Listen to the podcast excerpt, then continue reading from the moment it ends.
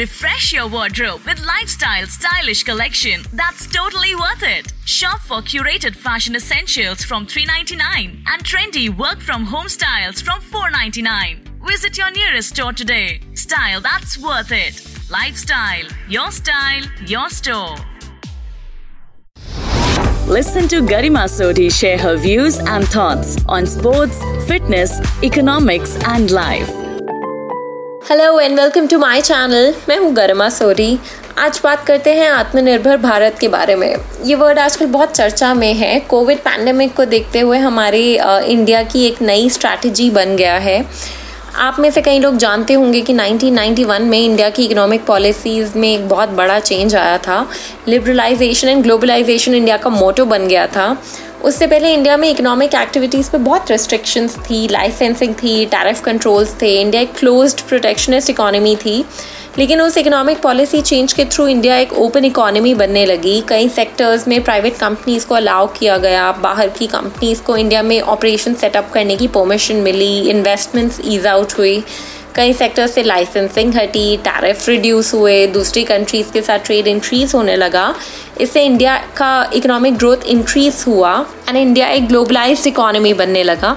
अब economic globalisation का मतलब है वर्ल्ड की जो कंट्रीज़ हैं उनकी एक दूसरे पे बढ़ती डिपेंडेंस यानी कि निर्भरता।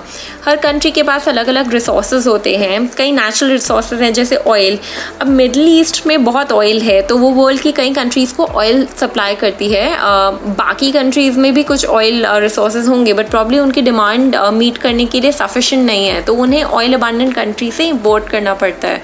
अब मिडल ईस्ट कंट्रीज़ में इतनी चीज़ें, कितनी चीज़ें प्रोड्यूस नहीं होती हैं तो वो उन चीज़ों को दूसरी कंट्रीज़ से खरीदती है। कुछ कंट्रीज़ जैसे जापान या यूएस टेक्नोलॉजिकली एडवांस्ड है तो बाकी कंट्रीज़ उन पर टेक्नोलॉजी ट्रांसफ़र के लिए डिपेंड करती है।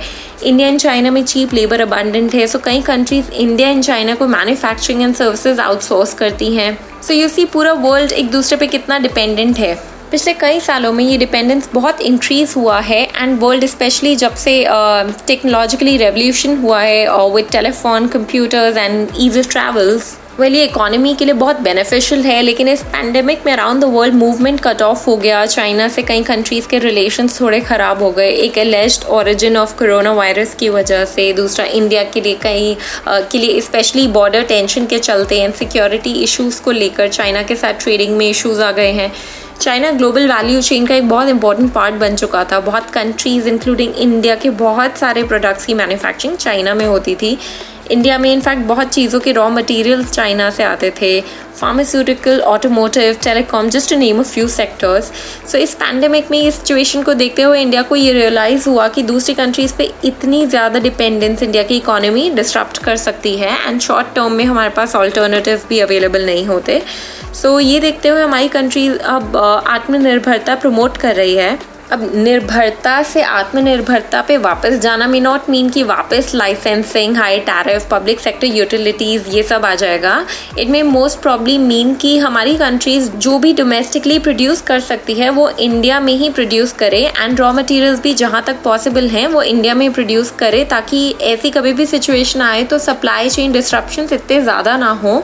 ऑल्सो वट इंडिया में भी एमिंग इज़ जो प्रोडक्शन चाइना से डिस्प्लेस हो रही है, अगर इंडिया के पास वो प्रोड्यूस करने की की कैपेबिलिटी है तो इंडिया उस अपॉर्चुनिटी को यूज़ करके एंड ग्लोबल सप्लाई चेन का इम्पोर्टेंट पार्ट बन सके।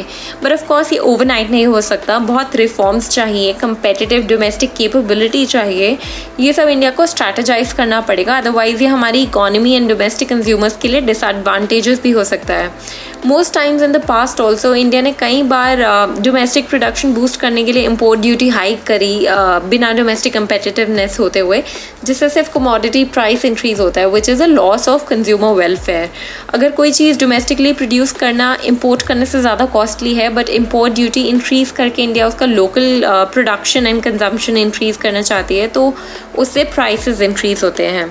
And that is counterproductive to the intention so so, एक रोबस्ट प्लान के बिना आत्मनिर्भर भारत बनाना काउंटर प्रोडक्टिव भी हो सकता है तो आप क्या सोचते हैं भारत आत्मनिर्भर बन सकता है या नहीं अपनी ओपिनियंस मुझे ज़रूर भेजिएगा thank you for listening and stay tuned